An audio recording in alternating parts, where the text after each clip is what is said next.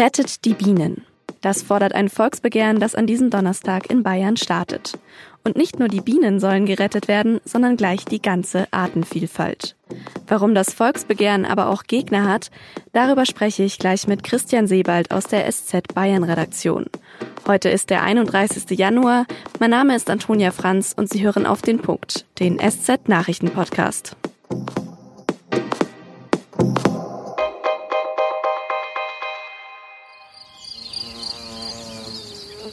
Es summt und brummt im Kinospot zum Volksbegehren Artenvielfalt rettet die Bienen.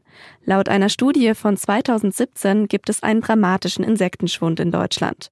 Seit 1989 ist die Masse der Insekten um durchschnittlich drei Viertel zurückgegangen. Dabei sind die Insekten eigentlich extrem wichtig für unser Ökosystem. Wenn die Insekten immer weniger werden, auch immer mehr Arten verschwinden, dann ist die Funktionalität der Ökosysteme, der natürlichen Kreisläufe in Gefahr. Das sagt Dr. Andreas Segerer von der Zoologischen Staatssammlung München. Er ist einer der Unterstützer des Volksbegehrens. Gestartet hat es die ÖDP, die Ökologisch-Demokratische Partei in Bayern. Mittlerweile unterstützt ein Bündnis aus etwa 100 Parteien und Organisationen die Initiative, darunter auch die Grünen und die SPD. Sie fordern mehr Biolandwirtschaft, Blühwiesen und weniger Pestizide. Dafür soll das Naturschutzgesetz in Bayern angepasst werden. Kritik daran kommt vor allem vom Bayerischen Bauernverband. Zwei Wochen haben die Bürger Zeit, über das Volksbegehren abzustimmen. Damit sich das Begehren durchsetzt, müssen es zehn Prozent der Wahlberechtigten in Bayern unterschreiben. Das sind ungefähr eine Million Unterschriften. Dann müssten sich die Staatsregierung und der Landtag mit den Forderungen der Initiative auseinandersetzen. Aber die Staatsregierung hat längst eigene Pläne. Sie will selbst einen Vorschlag machen für einen besseren Schutz der Artenvielfalt. Über das Volksbegehren für mehr Artenschutz spreche ich jetzt mit Christian Sebald. Er schreibt für die SZ Bayern Redaktion vor allem über Umweltthemen. Herr Sebald, die Staatsregierung macht selbst ja schon Pläne für den Artenschutz. Braucht Bayern dann dieses Volksbegehren überhaupt noch? Es ist so, dass das Volksbegehren den Druck auf die Staatsregierung erhöht hat, den Artenschutz zu verstärken. Und es ist ganz grundsätzlich so, dass durch das hervorragende Abschneiden der Grünen bei der letzten Landtagswahl die Staatsregierung entdeckt hat, dass sie eben Defizite hat auf der umweltpolitischen Seite und seither ist es erklärter Wille des Ministerpräsidenten Söder, da aufzuholen. Aber es hat jetzt schon irgendwie so einen Anstoß gebraucht durch dieses Volksbegehren oder damit die Staatsregierung da mal so ein bisschen in die Pötte kommt. Meiner Überzeugung nach hat es unbedingt diesen Anstoß gebraucht. Es gibt ja die Forderungen des Volksbegehrens seit vielen Jahren, die sind ja allesamt nicht neu. Die Forderungen sind in anderen Bundesländern längst gesetzlich umgesetzt. Bayern ist da immer ein bisschen Schlusslicht, beziehungsweise Bayern setzt weniger auf gesetzliche Regelungen, vielmehr auf Förderprogramme, auf freiwillige Übereinkünfte mit den Landwirten. Von daher hat es zur Verstärkung des Artenschutzes unbedingt einen Anstoß gebraucht und den liefert ja jetzt ganz offenkundig das Volksbegehren. Bayern ist also hinten dran mit dem Artenschutz gegenüber anderen Bundesländern. Bayern ist, was die Naturschutzgesetzgebung anbelangt, hinten dran in einigen Punkten gegenüber anderen Bundesländern. Das Paradebeispiel dafür sind die sogenannten Uferrandstreifen. Uferrandstreifen meint, dass man einen Abstand zwischen dem Gewässer und der landwirtschaftlichen Fläche von fünf Metern lässt und dort weder Dünger ausbringt, noch irgendein Pflanzenschutzmittel ausbringt. Das ist in allen anderen Bundesländern Pflicht. Bayern macht es auf freiwilliger Basis. Die Folge ist, dass diese Uferrandstreifen nicht in dem Umfang existieren, wie es für Artenschutz, für Gewässerschutz notwendig wäre, mit den entsprechenden Konsequenzen für die Pflanzenvielfalt, für die Tiervielfalt. Wie könnte denn jetzt so ein Vorschlag aussehen von der Staatsregierung? Es gibt einige Eckpunkte im Koalitionsvertrag, die auch den Forderungen des Volksbegehrens nahe kommen. Beispielsweise spricht die Staatsregierung davon, dass sie den Anteil der Ökolandwirte verdoppeln will. Das würde eine Steigerung von derzeit 10 Prozent auf 20 Prozent bedeuten. Grundsätzlich wird die Staatsregierung versuchen, den stärkeren Artenschutz den Landwirten schmackhaft zu machen, neue Förderprogramme aufzulegen, bestehende Förderprogramme zu verbessern. Es gibt ja auch Kritik an dem Volksbegehren, vor allem vom Bayerischen äh, Bauernverband. Was haben die denn jetzt gegen mehr Artenschutz?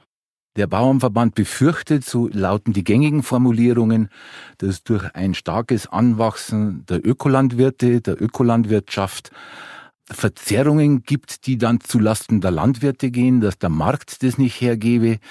Der Bauernverband fürchtet, dass durch gesetzliche Regularien, zusätzliche gesetzliche Regularien, den Bauern das Wirtschaften erschwert würde, dass dadurch vor allen Dingen kleine, mittlere Bauernhöfe schneller aufgeben würden, sich die Struktur der Landwirtschaft verändern würde. Das sind so die zwei großen Vorwürfe, die der Bauernverband gegenüber dem Volksbegehren hat. Inwiefern sind denn diese Vorwürfe des Bauernverbandes überhaupt berechtigt? Ich persönlich glaube, dass diese Befürchtungen des Bauernverbands wenig Grundlage haben. Es gibt sicher immer Unsicherheiten am Markt für Bio-Lebensmittel, wie auf jedem anderen Markt. Andererseits boomt jetzt schon über längere Sicht der Biomarkt extrem. Die Nachfrage ist ungebrochen. Von daher kann ich nicht erkennen, dass da Verzerrungen entstehen könnten, die der Landwirtschaft insgesamt schaden. Was denken Sie denn persönlich? Wird es Volksbegehren schaffen? Eine Million Unterschriften braucht es ja. Ich denke, der Zulauf zu dem Volksbegehren, der ist sehr groß. Was man jetzt so von den Schlangen am Marienplatz hört im Moment, das ist auch vielversprechend, zumindest ein vielversprechender Auftakt. Es ist auch ein Bündnis, das extrem breit gestreut ist. Es geht bis in Kirchenkreise rein. Der Bamberger Erzbischof hat für das Volksbegehren Stellung bezogen. Ich denke, das Volksbegehren hat gute Chancen, die 10 Prozent zu erreichen. Meine persönliche Einschätzung ist, ab 8 Prozent aufwärts ist das Volksbegehren in einer Größenordnung, in einer Dimension angelangt, der die Staatsregierung wirklich unter Druck setzt. Und jedes Zehntelprozent näher an den 10 Prozent erhöht den Druck. Vielen Dank für das Gespräch, Christian Sebald. Und jetzt noch drei Nachrichten, die heute wichtig sind. In Venezuela tobt ein Machtkampf zwischen Staatschef Maduro und dem Parlamentspräsidenten Juan Guaido. Guaido hat sich eigenmächtig zum Präsidenten erklärt. Maduro hält an seiner Macht fest und hat das Militär hinter sich. Jetzt hat sich das EU-Parlament klar positioniert und Guaido als Interimspräsidenten anerkannt. Gleichzeitig hat es die Regierungen der EU-Staaten aufgefordert, dieser Entscheidung zu folgen. Der Schritt hat vor allem symbolische Bedeutung. Das EU-Parlament hat in außenpolitischen Fragen der Union kein Mitbestimmungsrecht. In Schleswig-Holstein ist ein Wolf zum Abschuss freigegeben worden. Das Tier soll hinter wolfssicheren Zäunen sechs Schafe gerissen haben. Den Antrag zum Abschuss hat das Landesamt für Landwirtschaft, Umwelt und ländliche Räume genehmigt. Bei dem Wolf handelt es sich um einen Rüden, der aus Dänemark nach Schleswig-Holstein kam.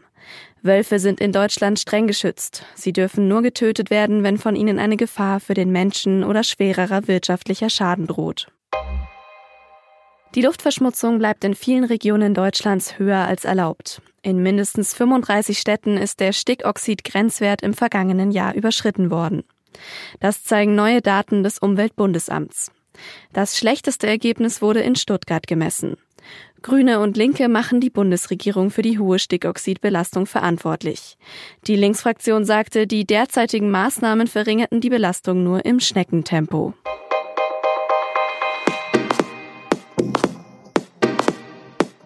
Das war der SZ-Nachrichten-Podcast auf den Punkt. Redaktionsschluss war 16 Uhr. Falls Sie noch mehr zu dem Volksbegehren für mehr Artenvielfalt wissen wollen, dann kommen Sie doch nächsten Donnerstag am 7. Februar nach Neumarkt St. Veit. Um 19.30 Uhr diskutiert Christian Sebald dort unter anderem mit Bayerns Umweltminister Thorsten Glauber und der Imkerin Helga Pausch. Mehr Infos zu der Podiumsdiskussion gibt es auch auf sz.de. Ich sag ciao und bis zum nächsten Mal.